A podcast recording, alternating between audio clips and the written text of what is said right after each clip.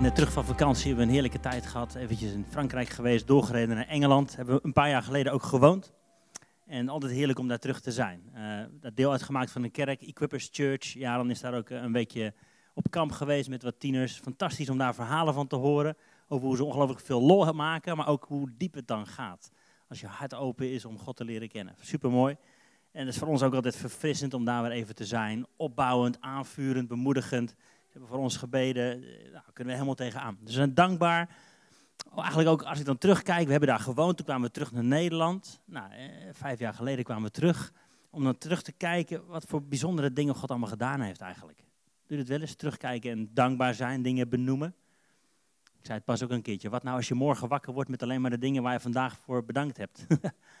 Weet je, maar terugdenken aan, aan het begin van Connect Kerk. Hoe, hoe mensen die afgesneden waren, die eh, geïsoleerd waren, hoe die weer hun hart hebben durven openen om, om samen met anderen op te trekken en samen God te willen zoeken.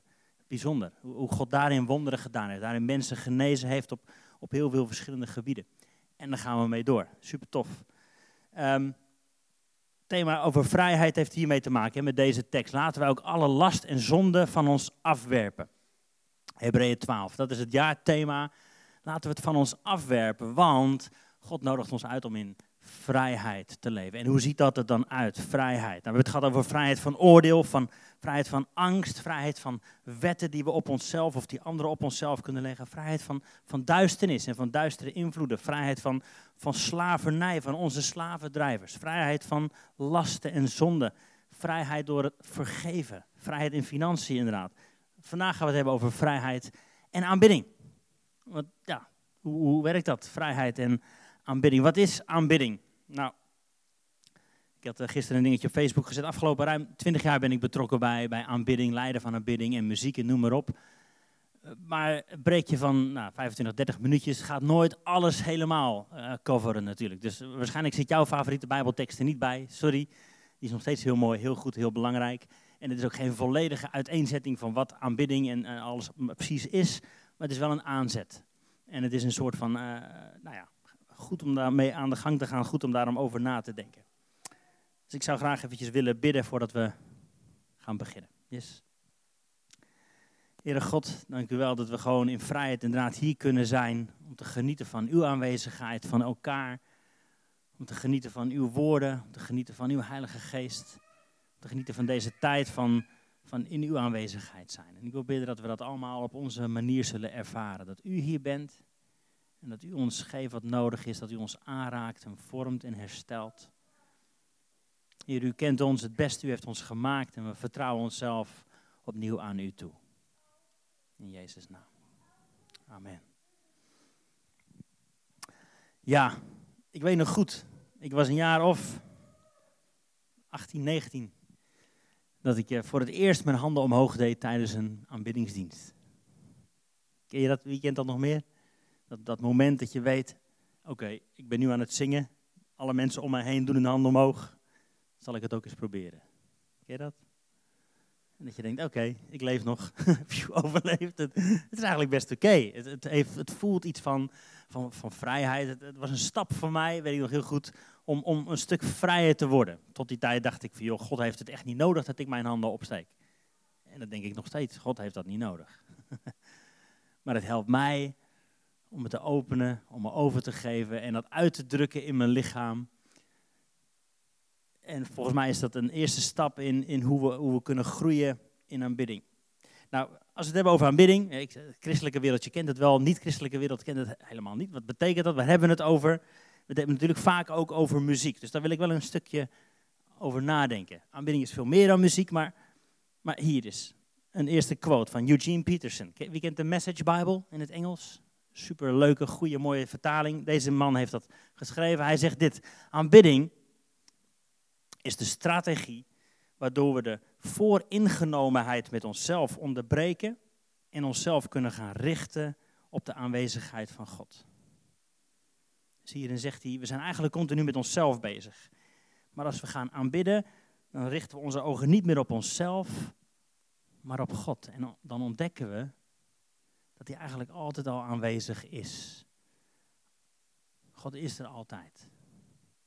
Als we God gaan aanbidden, dan gaan we dat ontdekken. Ken je dat ene liedje? Let us become more aware of your presence. Laat ons alsjeblieft meer eh, bewust zijn van uw aanwezigheid. God is er al.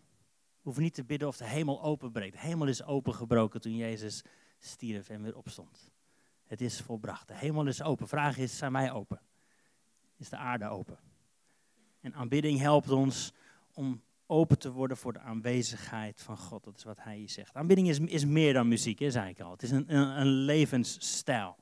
Een levensstijl. Romeinen 12 staat deze tekst. Ik roep u er dan toe op, broeders en zusters, door de ontferming van God, om uw lichaam aan God te wijden als een levend offer, heilig en voor God welbehagelijk.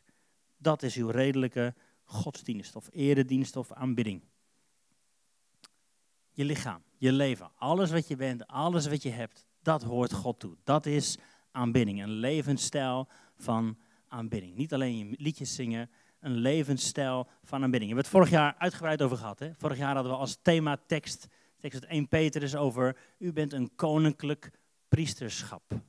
Dat is hoe God jou en mij gemaakt heeft. Wij zijn koninklijke priesters. En bij priesters draait het allemaal om aanbidding.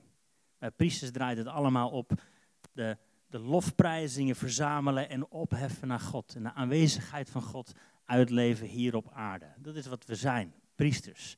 Een levensstijl van aanbidding. En dat is heel breed. Dat heeft te maken met alles. Zelfs inderdaad financiën. Bernard zei het net al. Het heeft met alles te maken. Maar we gebruiken wel muziek. Toch, als we hier samen zijn, dan gaan we niet samen kleien. Gelukkig. Daar ben ik ook niet zo goed in. Maar we, kiezen ervoor om samen te zingen. En dat doen wij niet alleen, dat doen heel veel andere kerken wereldwijd al eeuwenlang. Toch? Waarom? Waarom in hemelsnaam? Er staat nergens in de Bijbel, gij zult uw samenkomsten beginnen met een lied of drie, vier. Nee, maar waarom kiezen we dan wel voor? Nou, muziek is een krachtig middel. Het creëert onder andere een atmosfeer. Heel herkenbaar, denk ik. Als je wel eens bij een concert geweest bent, maakt niet uit wat voor concert. Als je een cd'tje opzet, maakt niet uit wat voor cd. Als je naar muziek luistert, je weet, het creëert een atmosfeer. Het kan een hele beangstigende atmosfeer creëren. Toch? Dat ken je wel. Als je een, een, een filmpje kijkt en het is een beetje creepy en je zet het geluid uit, dan is het in één keer niet meer zo creepy. Toch? Of je kijkt zo'n oude slapstick film en je doet het geluid uit. Dan, nou, zo grappig is nou ook weer niet. een beetje irritant zelfs.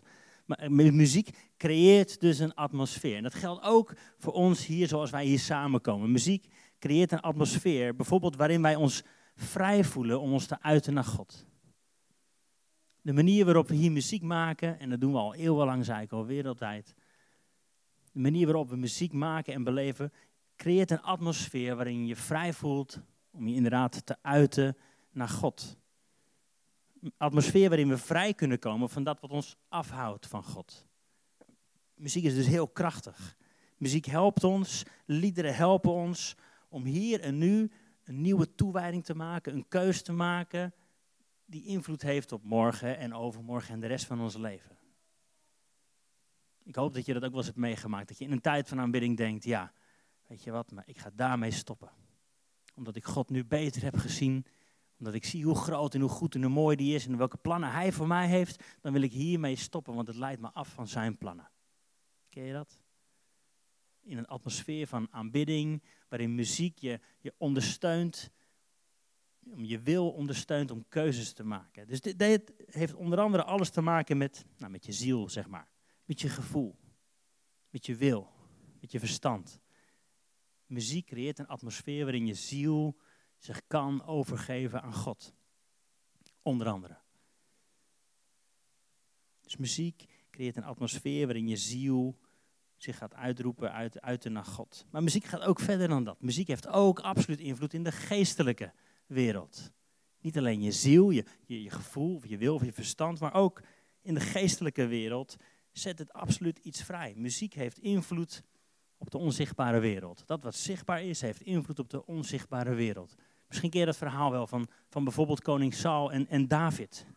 Koning Saul staat er die geplaagd wordt door een boze geest. En dan gaat David muziek maken en hij komt tot rust. Muziek heeft invloed in de geestelijke wereld. Of die profeet. Hij wordt gevraagd, wil je, alsjeblieft profiteren? Wil je het woord van God doorgeven? En hij zegt, ja dat is goed, maar haal, haal eerst even een harpspeler alsjeblieft. En als de harpspeler er is, dan kan hij zich richten op God en Gods geest gaat waaien en er worden woorden van profetie gesproken. Of, of een ander voorbeeld, de twee kronieken. Koning Jozefat wordt aangevallen. Het volk van Israël wordt aangevallen. Wat moeten ze doen? Er moet gevochten worden, want de vijand komt eraan, maar ze zijn veel te sterk. Zelf kunnen we het niet. God, wat moeten we doen? En uiteindelijk besluiten ze dit. Weet je wat? We stappen naar voren, maar we laten onze muziekspelers voorop lopen. Voor het leger gaat de muziek. Voor het zelf moeten vechten komt aanbidding. En wat er dan gebeurt is bijzonder. De vijand vernietigt zichzelf. Omdat muziek voorop gaat, gebeurt er iets in de geestelijke wereld, wat ook weer uitwerking heeft heel nadrukkelijk in de, deze zichtbare wereld. Muziek creëert een atmosfeer waarin jouw ziel, mijn ziel, zich durven over te geven, maar het heeft ook invloed in de geestelijke wereld. Ander ding dan, Jezus zong ook. Weet iemand waar het staat? Als je even terugdenkt naar alle Bijbelteksten die je kent. Uh, Jezus, uh, wonderen, tekenen, genezingen. Laatste avondmaal, precies. Matthäus 26 staat eigenlijk een heel klein zinnetje. Nadat zij de psalm hadden gezongen, of de lofzang, vertrokken ze naar de Olijfberg. Dat is de enige keer dat er wat staat. Eigenlijk. Was Jezus een aanbidder? Precies, denk het wel.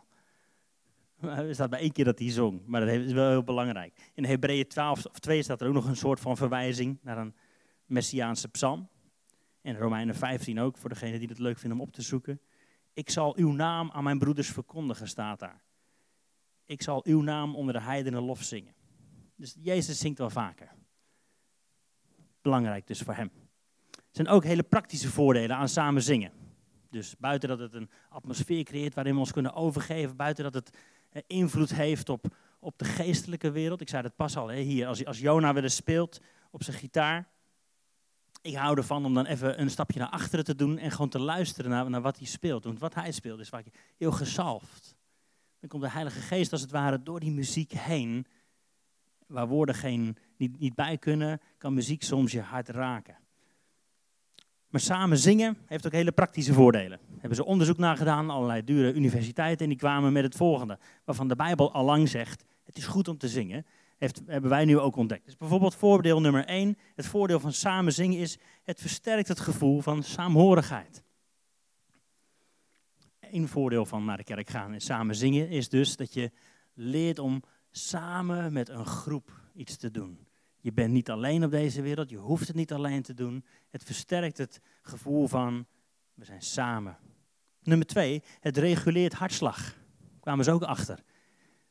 Dat bij heel veel koren heb je natuurlijk allemaal hele gezonde mensen, wat minder gezonde mensen met een heel gezond hart of een wat minder gezond hart. Maar tijdens het samen zingen doen de harten hetzelfde. Komen in de cadans van het lied en het reguleert de hartslag. Dus als je hart een beetje in de war is, Ga samen zingen. Je hart wordt er gezonder door. Nummer drie, het vermindert stress en depressie. Goed nieuws toch? Samen zingen vermindert stress en depressie. Nummer vier, het verbetert je ademhaling, het vergroot je longcapaciteit. Nou, allemaal goed nieuws. Het verbetert het gevoel van sociaal welzijn. Allemaal hele praktische voordelen van waarom we samen zingen. En nummer zes zelfs kwamen ze achter, het verhoogt de levensverwachting. Bizar, maar dat zijn de onderzoeken, verzin ik niet. En ik wil er graag bij zeggen, dit maakt dus niet uit of je mooi of lelijk zingt. Goed nieuws voor ieder van ons. of je nou goed kunt zingen of niet, dat maakt geen fluit uit. Ga het doen. Ga vol overgave samen zingen. Het heeft allemaal positieve voordelen.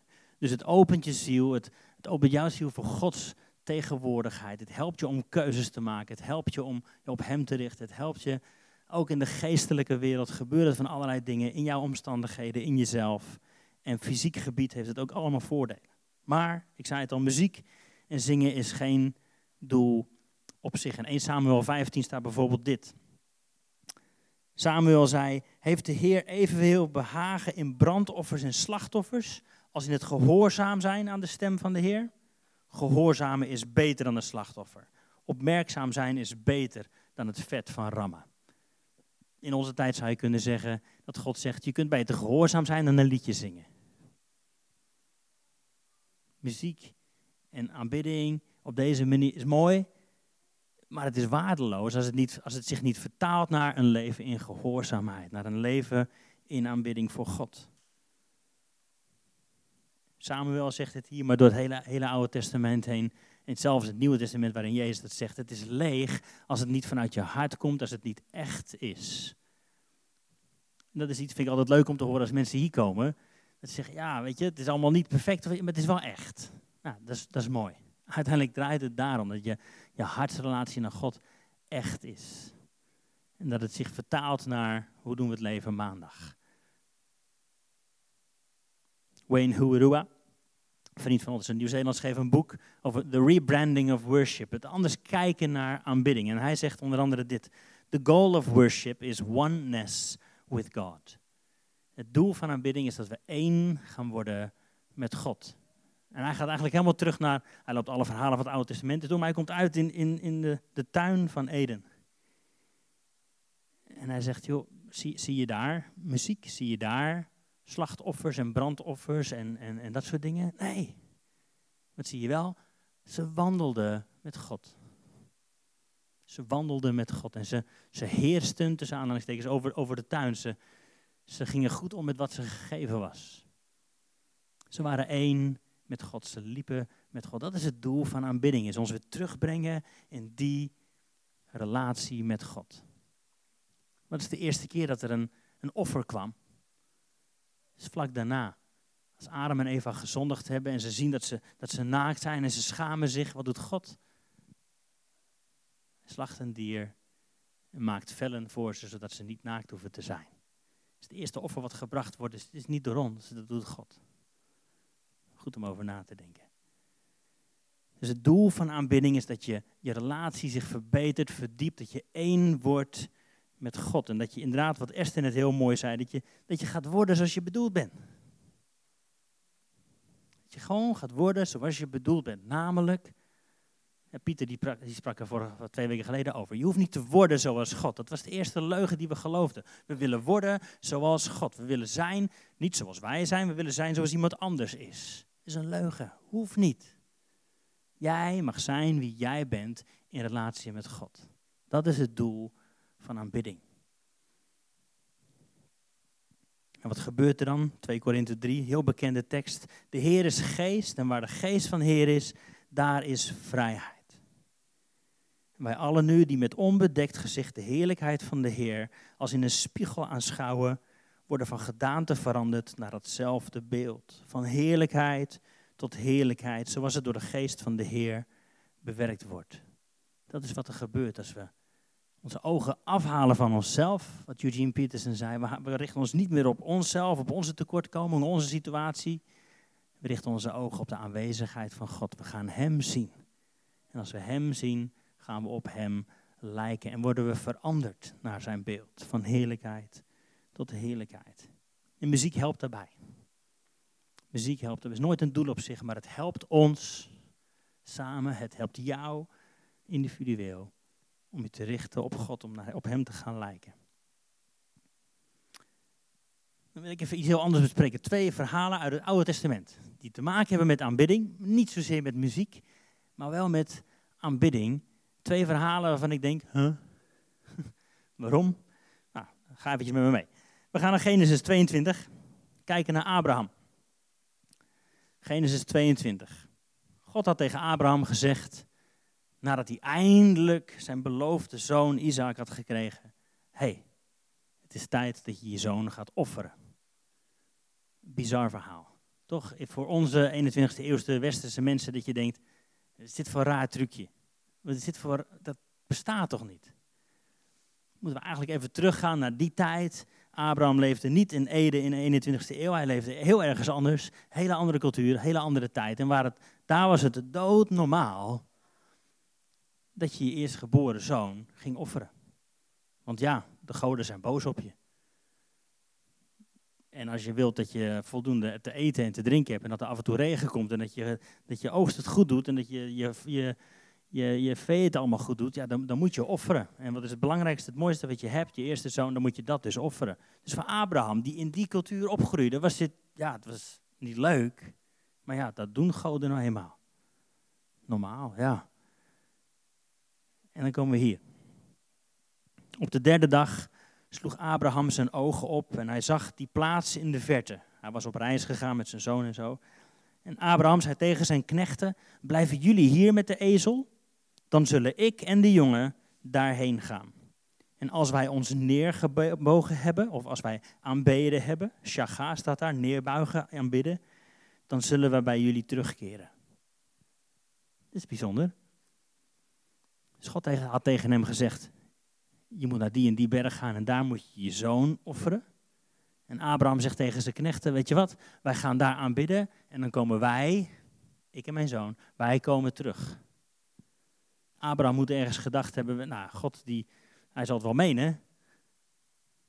Maar hij heeft, ook, hij heeft ook gezegd dat door deze zoon heen heel veel volken zullen komen. Dus hoe die het doet, doet hij het. Maar wij komen terug. En het mooie aan dat hele verhaal is natuurlijk dat God uiteindelijk zelf voor het offer zorgt. God laat zien, ik ben niet zoals wat jij dacht dat alle goden waren. Zo ben ik niet. Ik zorg zelf voor het offer. Ik ben trouw aan mijn woord. Maar hier is de eerste keer in de Bijbel dat we het woordje aanbidden zien. Shaga. De eerste keer. Is een belangrijk ding. Het heeft dus alles te maken met gehoorzaamheid. Het heeft alles te maken met gehoorzaamheid. Ook al snap je er geen fluit van. Op wat voor vlak dan ook. Je hebt God gezien, je hebt hem een beetje leren kennen. En nou vraagt hij dit van je. Hoe kan dat dan? Ken je zulke situaties? We hebben het wel eens, Heidi zegt het ook wel eens, dat, dat mensen tegen ons zeggen, oh, wat gaaf wat jullie meemaken, zo'n leven willen we ook. Weet je wel? We hebben bijzondere dingen meegemaakt in onze verhuizingen in binnen- en buitenland. Dat we zien dat God op een bijzondere manier voorziet en ons leidt en helpt en, en geeft. En, maar ja, voordat je op zo'n punt bent, zit je soms wel s'avonds laat, help. Dat is een leven in gehoorzaamheid. En misschien zeggen we allemaal wel, oh, ik zou dat wel eens mee willen maken. Zo'n, zo'n, hè, wat Jezus deed bij Lazarus. Ken dat verhaal? Dat Jezus iemand uit de dood opwekte. Oh, dat willen we allemaal wel meemaken. Ja, dat is goed. Wie wilde Lazarus spelen? ja. Of in dit geval, wie wilde Isaac spelen? Wie gaat daar liggen en wachten tot God voorziet? Een verhaal over gehoorzaamheid. Aanbidding is gehoorzaam zijn. Een ander verhaal waar ik aan moest denken en waarvan ik dacht, hoe zit dit nou precies? We kennen hem misschien allemaal wel. Een van de, ik heb het wel vaker gebruikt, die zeker in het thema over vrijheid, het meest gebruikte verhaal uit de hele Bijbel en de hele Joodse geschiedenis als het gaat om vrijheid en bevrijding is natuurlijk het volk Israël wat uit Egypte wordt gehaald. Het prototype van bevrijding. Jezus stierf niet voor niks met, met Goede Vrijdag en stond weer op met, met Pesach. Daar dachten ze terug aan de bevrijding uit slavernij. Nou, daar gaat dit verhaal over. Mozes werd geroepen door God. Hij was eerst gevlucht vanuit Egypte. Hij zag het niet meer zitten. En dan verschijnt God. En hij zegt tegen Mozes: Ga, verzamel de oudsten van Israël en zeg tegen hen, Exodus 3, de Heer, de God van uw vader, is aan mij verschenen, de God van Abraham, Isaac en Jacob. Hij zei, ik heb zeker naar u omgezien en naar wat u in Egypte wordt aangedaan. Daarom heb ik gezegd, ik zal u uit de onderdrukking van Egypte leiden naar het land van de Canaanieten, de Hethieten, Amorieten en Ferezieten, de Hevieten en Jebusieten, naar het land dat overvloeit van melk en honing. Dan zullen ze naar uw stem luisteren. En u zult gaan, u en de oudste van Israël, naar de koning van Egypte. En u moet tegen hem zeggen: Dit is een raar stukje. Dus let op. God zegt tegen Mozes: Ik ga je brengen naar het beloofde land. Het land van melk en honing. Dat is wat God altijd al voor ogen had. Maar nu zegt hij tegen Mozes: Ga naar Farao en zeg tegen Farao: De Heer, de God van de Hebreeën, is naar ons toegekomen laat ons toch drie dagreizen ver de woestijn intrekken, opdat we daar de Heer onze God offers brengen. Dus God zegt tegen Mozes, ik ga je naar een nieuw land brengen. Maar tegen Farao moet je zeggen, geef ons drie dagen vrij alsjeblieft. Is God nou iemand voor de gek aan het houden? Hoe zit dit nou? Wel leuk om eens over na te denken. Dus tegen Farao zegt hij, laat ons drie dagreizen verder woestijn intrekken, want daar kunnen we onze God offers brengen of aanbidden. Maar ik weet, zegt God, dat de koning van Egypte u niet zal laten gaan, ook niet door een sterke hand. Daarom zal ik mijn hand uitstrekken en Egypte treffen met al mijn wonderen die ik te midden daarvan doen zal. Daarna laat hij u gaan. Wat doet God hier nou precies? Probeert hij farao voor de gek te houden? Joh, geef, me, geef ze drie dagen vrij. Nee, hij, wil ze altijd al helemaal bevrijden. Maar waarom zegt hij dan dit? Nou, ik heb een beetje wat Joodse commentaren erop nagelezen. Altijd leuk en interessant. Wat gebeurde er bijvoorbeeld drie dagen? Waarom die drie dagen? Wat betekenen die drie dagreizen de woestijn? Waar staat dat voor? Nou, er zijn een paar theorieën. De eerste is, wat gebeurde er nadat Israël uit het land ging? Na drie dagen kwamen ze bij Mara. Ken je dat verhaal? Mara, dat, dat bittere water. Dat ze niet konden drinken. En ze waren aan het morren en aan het klagen en aan het zeuren. Dus God zegt, eerst over drie dagen gaan ze aanbidden. Maar nu eigenlijk na drie dagen zijn ze aan het klagen. Dat zal wel niet kloppen, denk ik dan. Dus die, die eerste drie dagen, dat is een theorie. Maar dat, uh, ja, dat snijdt niet zoveel hout. Voor mij was de tweede al iets meer interessant. Dat ging, de tweede theorie is over die drie dagen, die drie dagreizen. Is de berg Sinaï. Na drie maanden kwam het volk bij de berg Sinaï. En daar kregen ze de tien geboden, daar hoorden ze het gedonder en gedoe en zagen ze de grootheid van God. Dat was na drie dagen. Nu is het interessante feit dat drie dagreizen is het eigenlijk maar ver naar Sinaï. Maar omdat ze beetje om gingen lopen enzovoort enzovoort, duurde dat uiteindelijk drie maanden. Nou, zou kunnen. De laatste theorie, waarvan ik denk, ja, die klopt, is wat we lezen in Exodus 12. Dan gaat het ook weer over die drie dagen. Er zijn allemaal plagen geweest in Egypte. Het water wat in bloed verandert, eh, vliegen, eh, weet ik het allemaal, ellende wat er gebeurt in, in Egypte. En de laatste plaag, die ken je waarschijnlijk wel, is waar de eerstgeborene van het volk overlijdt. Maar God zegt daar, Exodus 12, wat ze moeten doen om de verdelger hun deuren voorbij te laten gaan. Is namelijk, neem het lam, snij het, uh, de kop eraf, pak het bloed en smeer het op je deurposten. Dat is het beeld dat we nu ook nog kennen van het, het bloed van Jezus. Hij stierf aan het kruis, zijn bloed is onze bescherming, onze bevrijding. Maar dat lam, dat namen ze op de tiende dag van de maand. En, en drie dagen later was daar een feest van offeren en aanbidden en het bloed smeren. En op die avond dat het volk van Israël dat offerfeest had, die avond van aanbidding had, was ook de avond van bevrijding. Op die avond dat ze, elk gezin, elke, elke familie had een lam, ging dat offeren in aanbidding en smeerde het bloed. Die daad van aanbidding was ook de daad van bevrijding. Op de avond dat ze gingen aanbidden, was ook de avond dat ze werden bevrijd vanuit slavernij. Dat vind ik zo'n mooi beeld. Op de dag dat je gaat aanbidden, komt ook de dag dat je bevrijd wordt uit slavernij. Wat een waarheid. De dag dat je gaat aanbidden, word je bevrijd. Kort samenvatten in vijf punten om mee te nemen. Als we het hebben over aanbidding en onder andere muziek, maar veel meer dan dat. Nummer één, jij bepaalt de sfeer. Als we het hebben over aanbidding, jij bepaalt de sfeer. Ik vertelde net dat verhaal dat elk, elk, elk, elke familie, elk gezin had zijn eigen lam. Het was niet één lam voor het hele volk. Nee, het werd heel persoonlijk, heel individueel. Jij neemt jouw lam. En dat geef je in aanbidding naar God.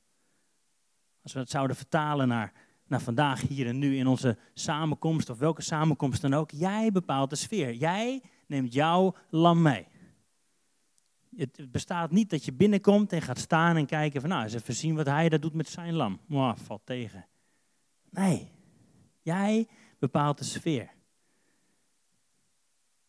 Ik geloof dat wij geroepen zijn om, om een kerk te zijn die uitbundig is, die vol passie is, een kerk vol aanbidding. Maar wij kunnen dat alleen zijn als wij dat allemaal zijn. Toch? Het kan niet zo zijn dat er één clubje enthousiast is en de rest staat. Nee, jij neemt jouw lam mee. Jij bepaalt de sfeer. Misschien je dat voorbeeld wel. Ben je, ben je een thermostaat of een thermometer? Een thermometer die meet de temperatuur op. Die komt ergens binnen, die ziet, nou, het is een beetje een lauwe aanbidding hier. Oké, dat kan. Jij bent een thermometer. Nummer twee, de thermostaat komt binnen en die gaat vol. En die bepaalt de sfeer. En die zet de toon. Jij bepaalt de sfeer. Jij bent persoonlijk verantwoordelijk voor jouw aanbidding. Niet de muziekkeuze van de aanbiddingsleider of zo. Nee, jij bepaalt de sfeer. Waar jij binnenkomt, neem je jouw aanbidding mee. Neem je jouw lam mee. Nummer twee dan. Jouw lichaam is je instrument. Mooi instrument. Hebben we allemaal. Je kunt er ritme mee aangeven. Je kunt er melodieën mee spelen. Je kunt van alles doen. Misschien ken je het verhaal wel van. Kent iemand de band Sixpence? Sixpence None the Richer. Ja, uh, er zijn er nog een paar die het kennen. Leuk. Kiss Me, onder andere, niet? Nee. Uh, en nog honderdduizend andere liedjes. Ze hebben hun naam, hun naam hebben ze uh, geleend van C.S. Lewis. Nou, die kennen we wel, hè? Narnia en zo, heel veel andere mooie theologische boeken. Sixpence, dat is een oud Engels muntstuk. En dat gebruikt hij in zijn verhaal waarin hij zegt Weet je, wij zijn eigenlijk net als dat kind wat naar zijn vader toe gaat en vraagt: Pap, mag ik een sixpence? Mag ik, nou, noem het maar een paar kwartjes, om toch in oude muntstukken te blijven. Want ik wil zo graag een cadeautje voor je kopen. Hij zegt: Alleen een idioot zou denken dat die vader nu een schuld heeft bij dat kind. Nee, alles wat wij hebben, hebben we gekregen van onze vader. En we kiezen ervoor om dat terug te geven in aanbidding naar Hem. Onder andere ons lichaam, waar we mee begonnen, Romeinen 12. Geef je lichaam als een levend, welgevallig offer aan God. Jouw lichaam is je instrument. Alles is van Hem. Je lijf uit wat er van binnen gebeurt. Ik zei dat net, de eerste keer dat ik zo langzaam mijn hand durfde op te steken, dat is voor mij een overwinning. Maar ik gebruik mijn lichaam om te uiten dat wat er van binnen gebeurt. Je gezicht, je handen, je mond, je been, alles wat je hebt mag je gaan geven en daar steeds vrijer worden. Nummer drie, je kunt groeien in aanbidding. Heb je dat ook wel eens gezegd? Ik heb dat één keer gezegd. Ja, zo ben ik nou eenmaal. We hebben niet in dank afgenomen thuis. We kunnen groeien, we kunnen ontwikkelen, we kunnen veranderen. 2 Korinthe, wat we net lazen. Als we Hem zien, worden we veranderd van heerlijkheid naar heerlijkheid. Ik hoop dat jouw aanbidding intenser, vol, met, met meer passie is dan, dan een jaar geleden dan vijf jaar geleden, dan tien jaar geleden. Ik hoop alsjeblieft dat je veranderd bent daarin, dat je daarin gegroeid bent. Als je God beter leert zien, beter leert kennen, dan verander je daarin. Word je steeds vrijer, steeds meer met passie, gevuld in overgave. En natuurlijk hebben we allemaal onze persoonlijkheid. Maar ja, het ligt ook maar net aan welke situatie je bent. Ik heb de meest saaie mensen zien juichen voor een doelpunt je maakt mij niet wijs dat een stadion vol met U2-fans, dat het allemaal helemaal uitbundige mensen zijn. Nee, waarschijnlijk niet. Er zijn ook heel veel Engelsen, gewoon hele saaie mensen door de week. Maar als ze in zo'n stadion zijn en ze, ze ervaren die atmosfeer, dan gaan ze los. Toch? Ze durven zich over te geven. Nogmaals, door de atmosfeer die gecreëerd wordt, door het samenhorig zijn, door het samen doen, maar ze worden wel steeds vrijer. En ik geloof dat wij erin mogen groeien steeds meer mogen veranderen, steeds vrijer mogen worden met ons lichaam, met onze stem, met ons leven. Ben je vrijer geworden in, nou, wat we net zeiden, in je financiën? Ik hoop dat je daarin groeit.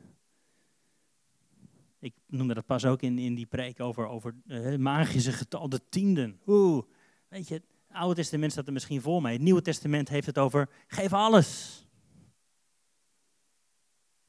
Geef alles hebben zoveel meer over, we hebben zoveel meer. Ben je vrijgeviger geworden? Ben je vriendelijker geworden?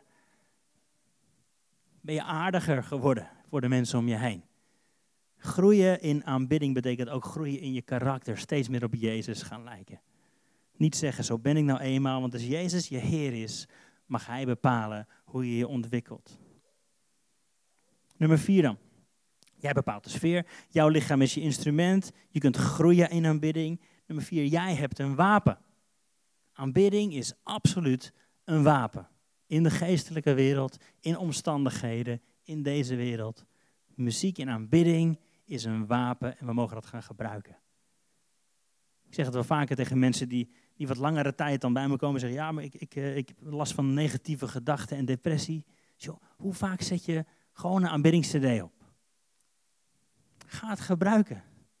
Het richt je aandacht even niet meer op je eigen ellende, maar het richt je aandacht op de God die veel groter is.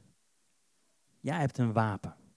Ik noemde dat voorbeeld net al van Jozefat, die koning die voor zijn leger de muziek liet uitgaan. Laat aanbidding de strijd voeren. Laat muziek de strijd voeren. Ander voorbeeld, Paulus en Silas die gevangen zitten in een, in, in een blok waarin ze niet meer uit kunnen komen. Ze zitten midden in de kerkers, ze zitten vastgeklonken en wat gaan ze doen midden in de nacht? Ze gaan lofzangen zingen. En wat gebeurt er? De aarde begint te schudden en te trillen en hun kettingen vallen open en ze kunnen naar buiten. Jij hebt een wapen. Zet het in. Ga God aanbidden. En nummer vijf. Het gaat altijd om Jezus. Muziek of aanbidding of jouw leven, jouw keuze draait nooit om jezelf. Zelfs als we zeggen, je hebt een wapen om jouw omstandigheden te veranderen. Het gaat niet altijd per se om jouw omstandigheden. Het gaat om Jezus. Alles wat we hebben, wat we zeggen, wat we denken, wat we doen. We leven voor de glorie van uw naam. Met alles wat we hebben, wat we zeggen. Niet om jouw gevoel. Laat dat niet leidend zijn. Niet om jouw omstandigheden. Het gaat om Jezus. Amen. Amen.